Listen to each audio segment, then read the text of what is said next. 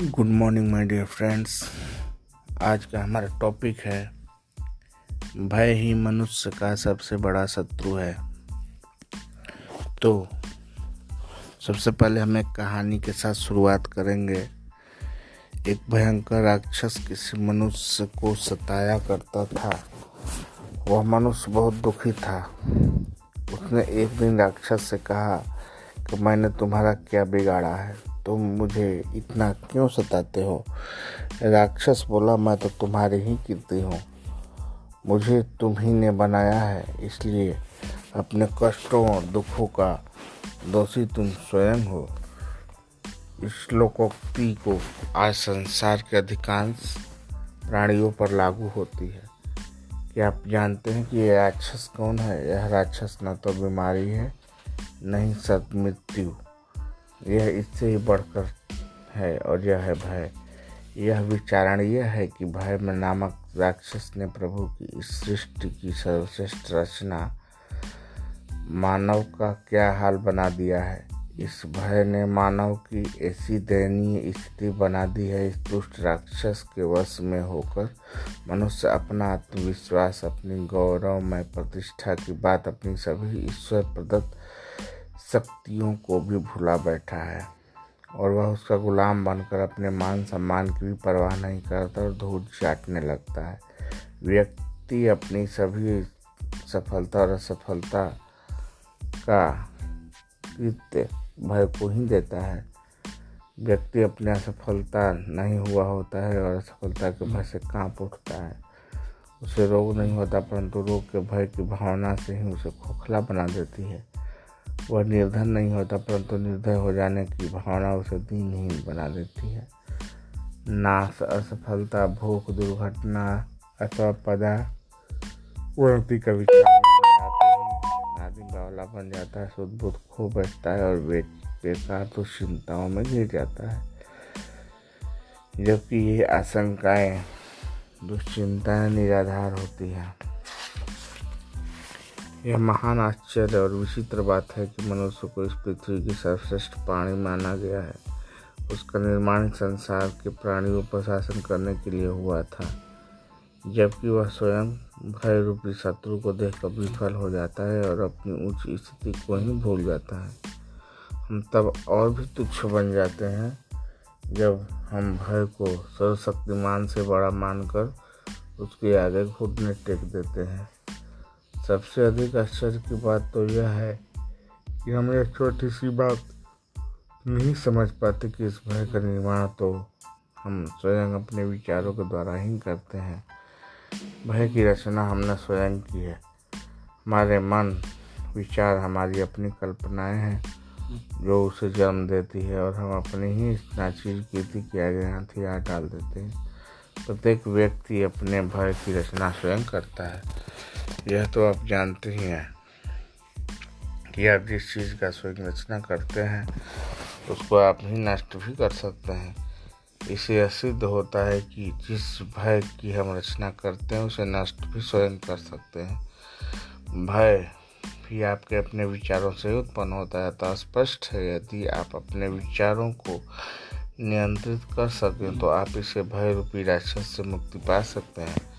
जैसे हमें कोई व्यक्ति भयभीत नहीं कर सकता, परंतु यदि कभी भयावह स्थिति पैदा हो भी जाती है, तभी होती है जब हम अपने मन को भयभीत होने की आज्ञा देते हैं।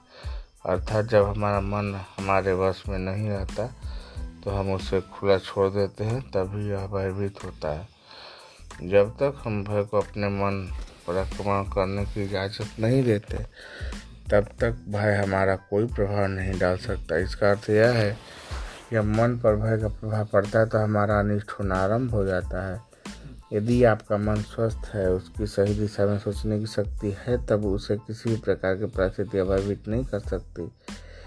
यदि हमारे घर का दरवाज़ा खुला है तो कोई भी आदमी आसानी से अंदर आ सकता है। इसी प्रकार जब हम अपने मन को खुला छोड़ देते हैं तो उस पर नियंत्रण नहीं रख सकते तो भय भी अंदर घुस आता है। वैसे हमारी इच्छा के बिना भाई हमारे मन प्रवेश नहीं कर सकता। हमारी इतनी शक्ति होनी चाहिए कि हम किस चीज़ का या भाव को चाहे अपने मन में प्रवेश करने दें अथवा जिसे चाहे बाहर कर दें। यदि हमें इसकी दृढ़ इच्छा शक्ति हो तो हम मन के द्वारा उस वस्तु के लिए बंद कर सकते हैं जो भय को अपने साथ लाती है।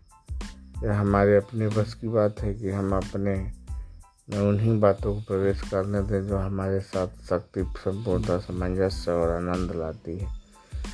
वस्तुतः बात यह है यदि एक बार भय के लिए हम अपने मन के द्वार खोल देते हैं तो उसे निकालना कठिन हो जाता है। भय का राक्षस एक बार आक्रमण कर देता है तो बहुत से लोगों के लिए इसके वर्षों तक छुटकारा पाना कठिन हो। भय के कारण ही उनका प्रत्येक कार्य प्रभावित हो जाता है, उनकी प्रत्येक चेष्टा भय से प्रभावित हो जाती है। उस हानिकारक प्रभाव से वे लोग पूर्ण रूप से असहाय हो जाते हैं। अफसोस तो यह है कि अभागे व्यक्ति को यह समझ नहीं पाते कि उन्होंने अपनी जो स्थिति बनाई है, उसे के लिए वे स्वयं नहीं है। अन्य दूसरा कोई नहीं। अपने जीवन में दुखपूर्ण उन्होंने स्वयं बनाया इतने पर हुए नहीं जानते कि भय के कारण उनका मन काम काज नहीं लगता, उनके जीवन का आनंद फीका पड़ जाता है और आयु कितनी अमूल्य वर्ष कम हो जाता है। भय के कारण ही कार्य कुशलता के मार्ग में बाधा पड़ती है, क्योंकि भयभीत व्यक्ति कोई भी कार्य कुशलता पूर्वक नहीं कर सकता। हम एक छोटे से उदाहरण से इस बात को स्पष्ट करते हैं। मान लीजिए आपको आज से तीन माह बाद किसी सभा में भाषण करना है, यदि सभा में ही आपके रखने वाले हैं तो आपके अचेतन मन में भय का भावना चक्कर काटने लगेगी। आप कुछ समझ पाए, इससे पूर्व सप्ताह गिनने लग जाएँगे पहले सप्ताह में ही आपके मन के भय का शंका स्पष्ट लगने लगेगी। और जो जो भाषण का समय निकट आने लगेगा, आपका भय लगातार बढ़ता जाएगा। यह भाषण का दिन आप पहुँचेगा तो आपको कष्ट होगा या असीम होगा। किसी डर के कारण आपकी शारीरिक एकाग्रता नष्ट हो जाएगी, आपके चैन नहीं मिलेगा आपके पास जाएगी, यहाँ तक आपकी नींद भी आराम हो जाएगी। न जाने हम कितनी बार इस प्रकार अनेक कष्ट उठाते, न जाने कितनी बार। भय की इसी कल्पना के द्वारा हमें लज्जित होना पड़ता है, शर्म उठानी पड़ती है।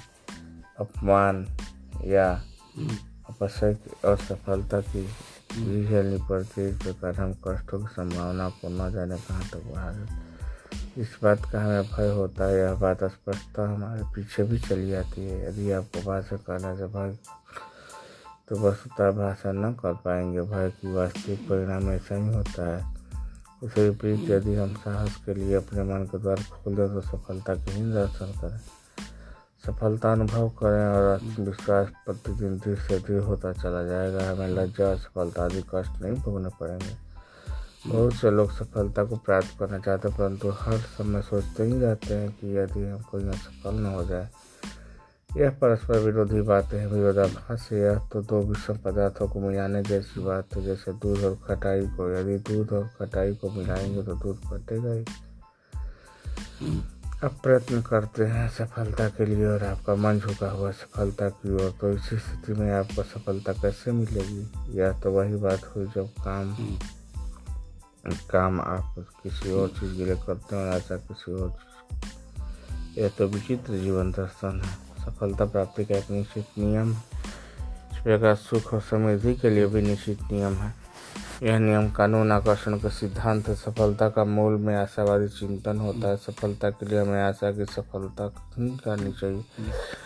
सफलता के बारे में सोचते रहेंगे तो सफलता को ही आकर्षित होंगे। फल तो बीज के अनुरूप ही होगा। यदि आप बबूल बनेंगे तो आम कहाँ से पाएँगे? इसलिए भय को मनुष्य का सबसे बड़ा शत्रु माना है क्योंकि यह व्यक्ति को हर समय उत्साहित करता रहता है। इस प्रकार उस कार्य में भी उसे असफल बना देता है, जिस कार्य को करने को शक्ति होती है।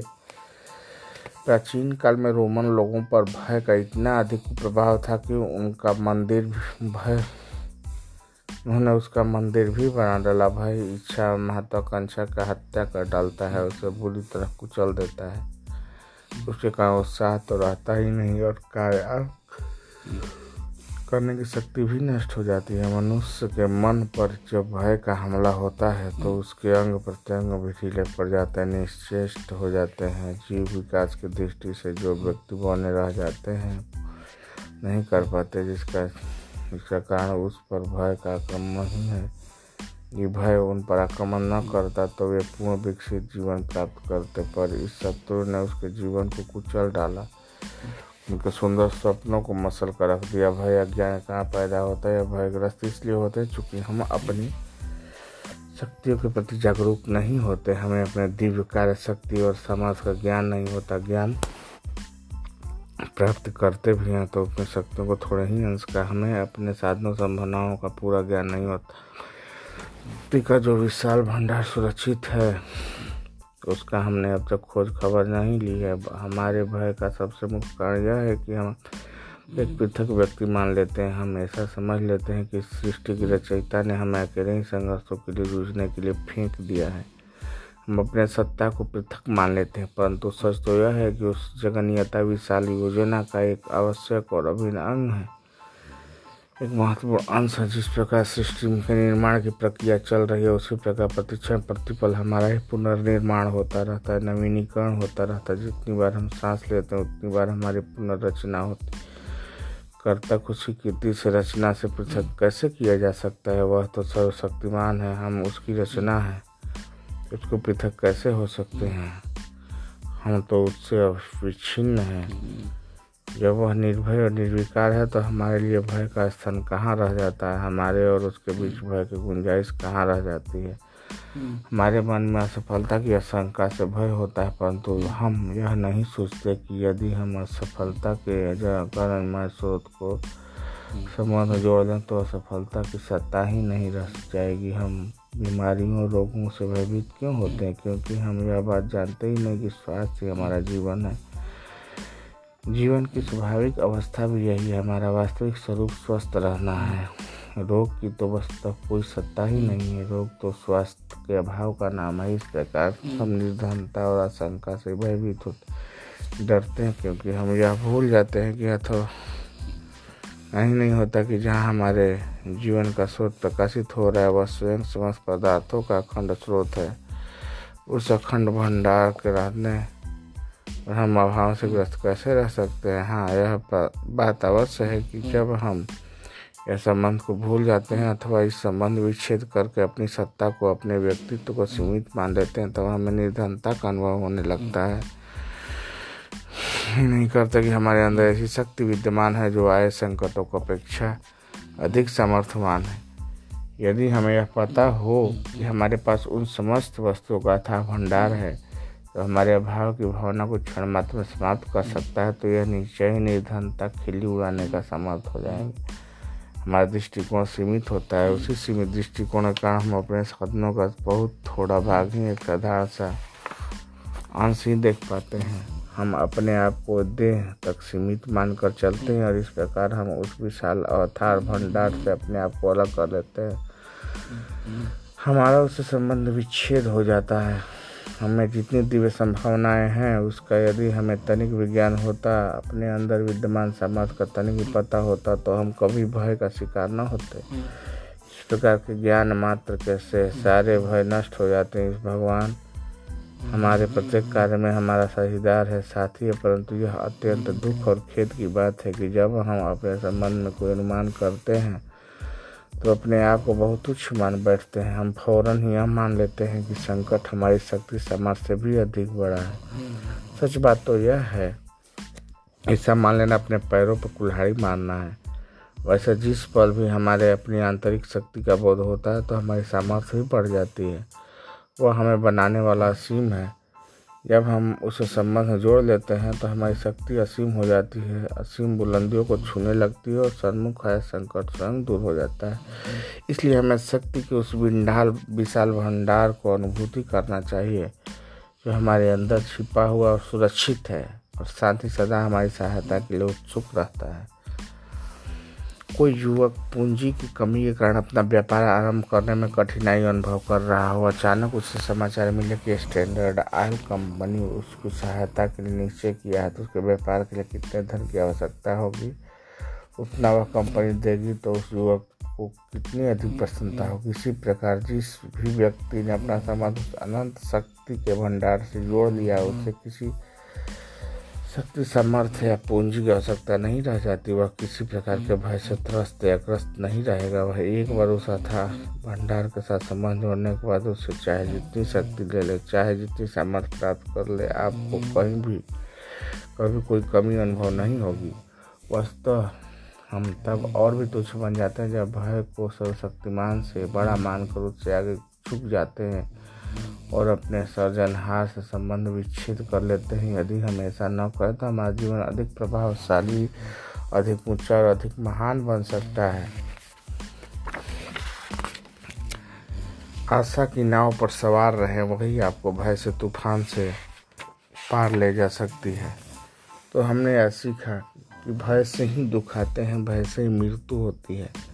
भय से ही बुराइयाँ उत्पन्न होती है तो भय को मनुष्य का सबसे बड़ा शत्रु माना गया है। भय व्यक्ति को हर समय निरुत्साहित करता रहता है। इस प्रकार उस कार्य में भी वह सफल बना देता है, जिसे करने की शक्ति उसमें होती है। और भय हमारे ही विचारों का एक अस्तित्व है, और जिसे हमने ही उत्पन्न किया है और हम ही उसे ख़त्म कर सकते हैं। और भय का वैसे ही कोई स्थान नहीं है।